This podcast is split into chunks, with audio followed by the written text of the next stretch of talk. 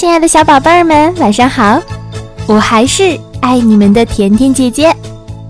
那在上一期的故事中呢，甜甜姐姐讲到了多罗西、稻草人和铁皮人又遇到了一个新的小伙伴，一只胆小的狮子。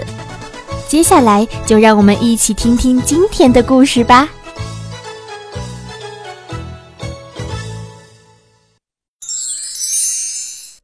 有毒的罂粟田。狮子缓过劲儿以后，他们又顺着黄砖路往前走。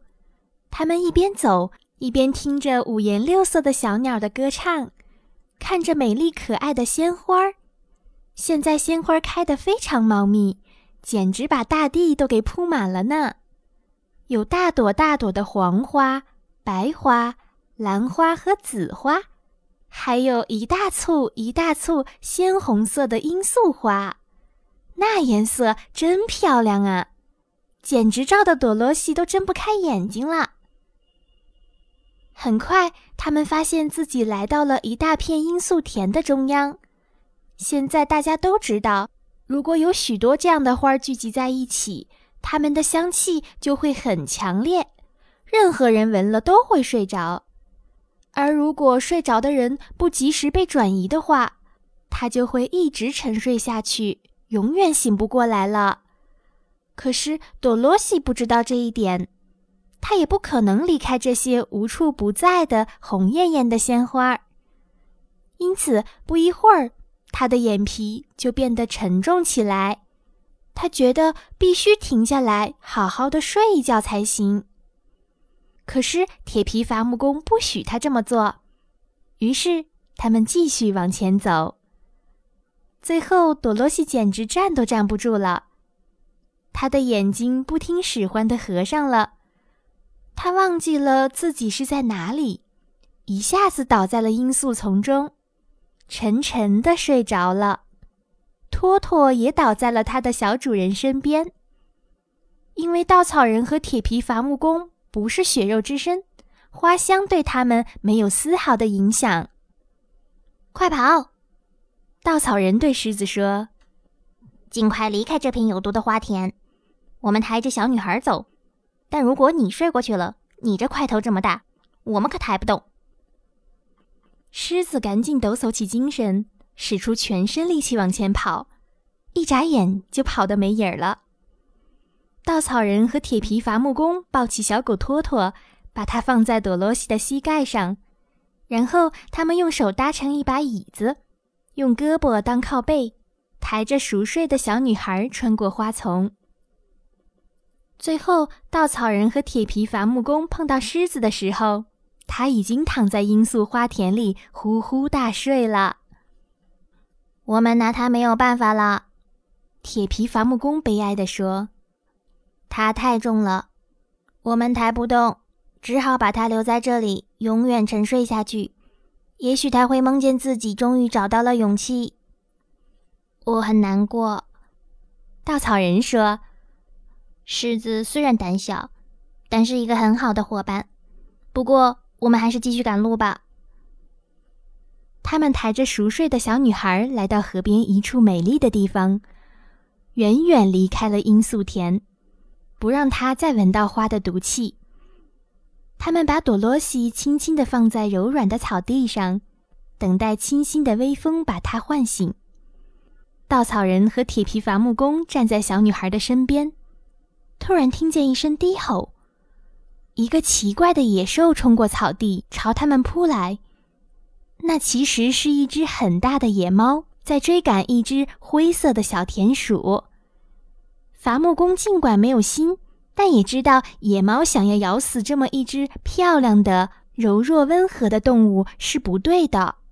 于是，伐木工举起斧头，在野猫跑过时，嗖，一斧头打过去，把它吓跑了。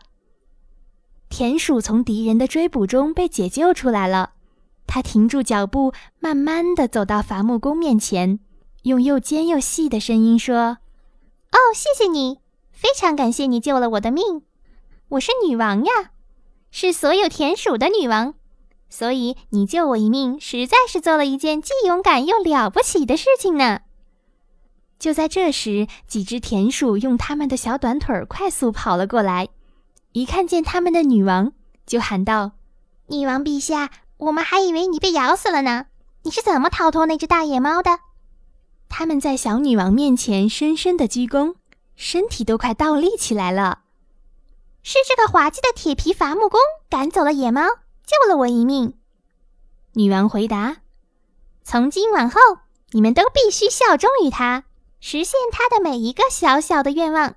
现在我们能做什么事情来报答你的救命之恩呢？稻草人一直在使劲的想，但他脑袋里塞满了稻草，什么也想不出来。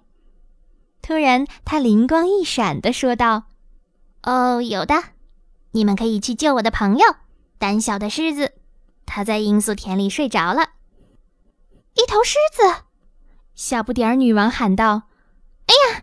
它会把我们都吃掉的。哦，不会不会！稻草人赶紧表明，这头狮子是个胆小鬼，而且只要是我们的朋友，它是绝对不会伤害的。就让所有的田鼠全部尽快的赶到这里来，每只田鼠都带一根长绳子。女王转向她的随从，命令他们立刻去把她的臣民们都叫来。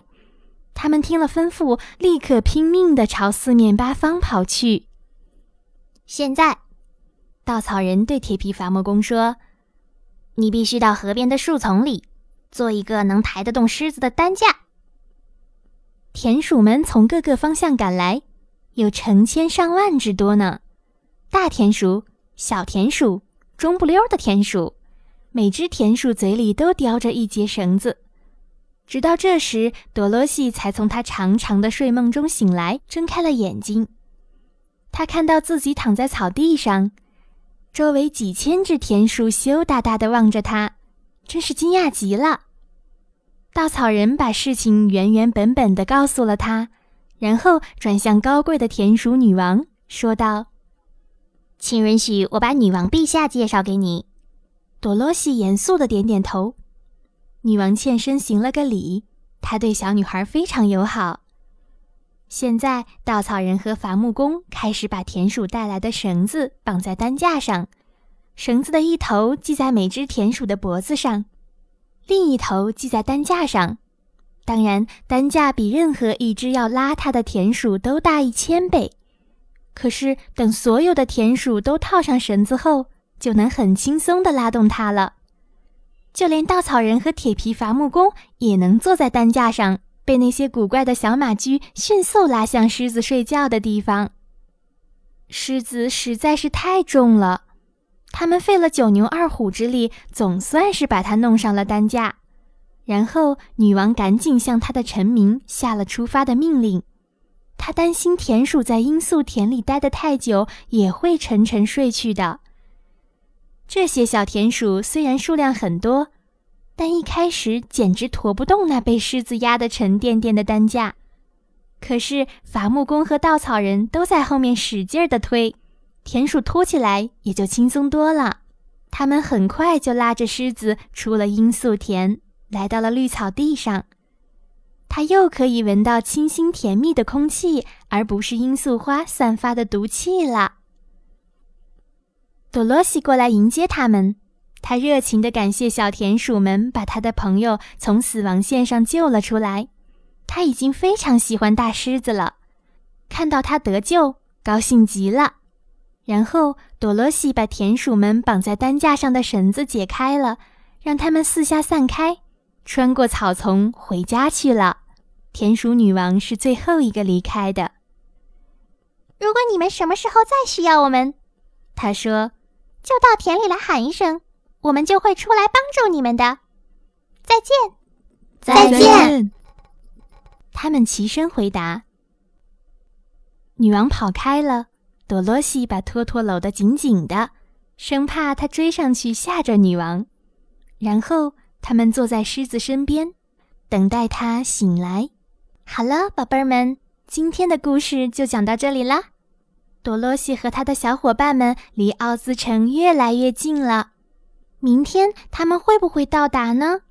搜索关注微信公众号“甜甜读童书”，更多好听好玩的故事等着你来听哦。